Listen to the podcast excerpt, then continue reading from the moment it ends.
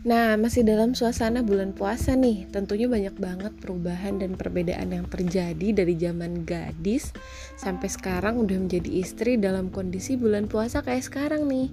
Nah, hal yang menarik banyak banget mulai dari momen-momen nyiapin makanan sahur dan buka puasa. Dan ini hanya salah satu pandangan atau cerita yang aku sendiri ya uh, yang aku alamin gitu. Mungkin nggak berlaku juga untuk istri yang lain atau dalam kondisi yang berbeda. Nah jadi waktu gadis dulu kalau sahur maupun buka puasa udah tinggal nunggu beres masakan mama bener gak sih?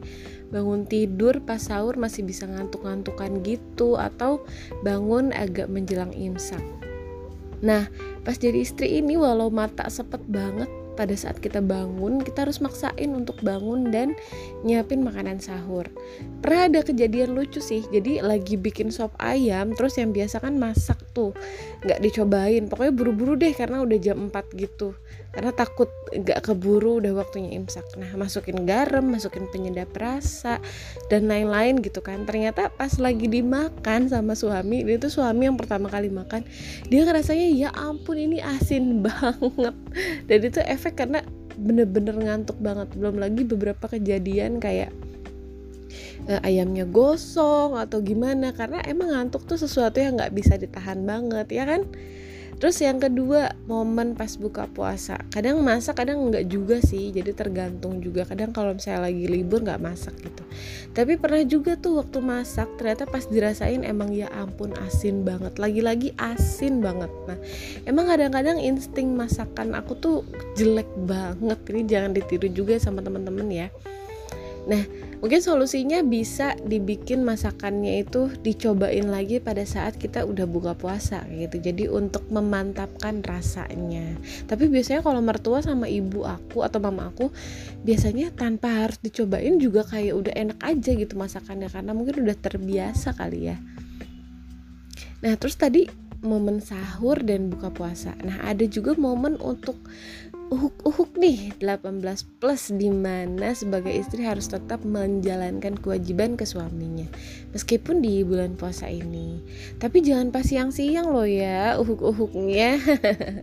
Nanti batal loh. Ya gitu. Jadi kita harus menjalankan kewajiban.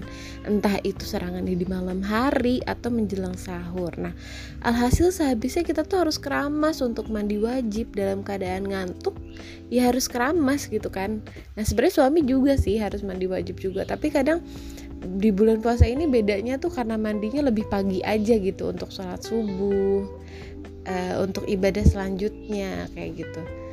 Nah sebenarnya nggak sabar banget sih untuk ngejalanin uh, peran sebagai ibu nanti ya pada saat kita berpuasa di mana mungkin ada momen-momen yang nyiapin anak makan di siang hari itu harus tetap on ngajak main anak dan kegiatan lainnya yang udah pasti lebih menarik lagi kayak gitu. Aku sih lihat story teman-teman atau lihat lingkungan sekitar kayak tetangga-tetangga pada saat puasa ini mereka dengan anaknya memang tetap dibutuhin tenaga ekstra juga tapi salutnya tuh uh, gimana ya tetap ada kekuatan lebih gitu untuk untuk bersama dengan anak mereka kayak gitu. Dan aku nggak sabar sih pengen ngerasain hal itu juga.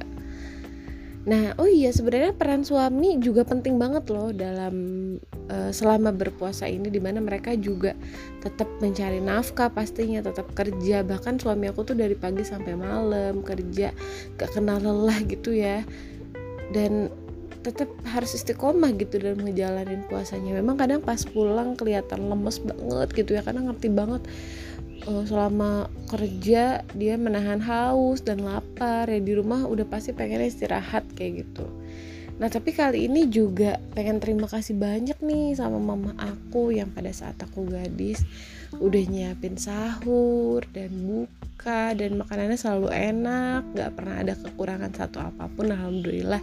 Dan aku saat ini ngerasain banget gimana rempongnya menyiapkan sahur dan buka puasa. Semoga kita semua tetap kuat puasanya sampai akhir nanti ya Semoga kita juga tetap istiqomah menjalankan ibadah-ibadah lainnya. Terima kasih teman-teman, sampai ketemu lagi di podcast selanjutnya. Selamat menjalankan ibadah puasa.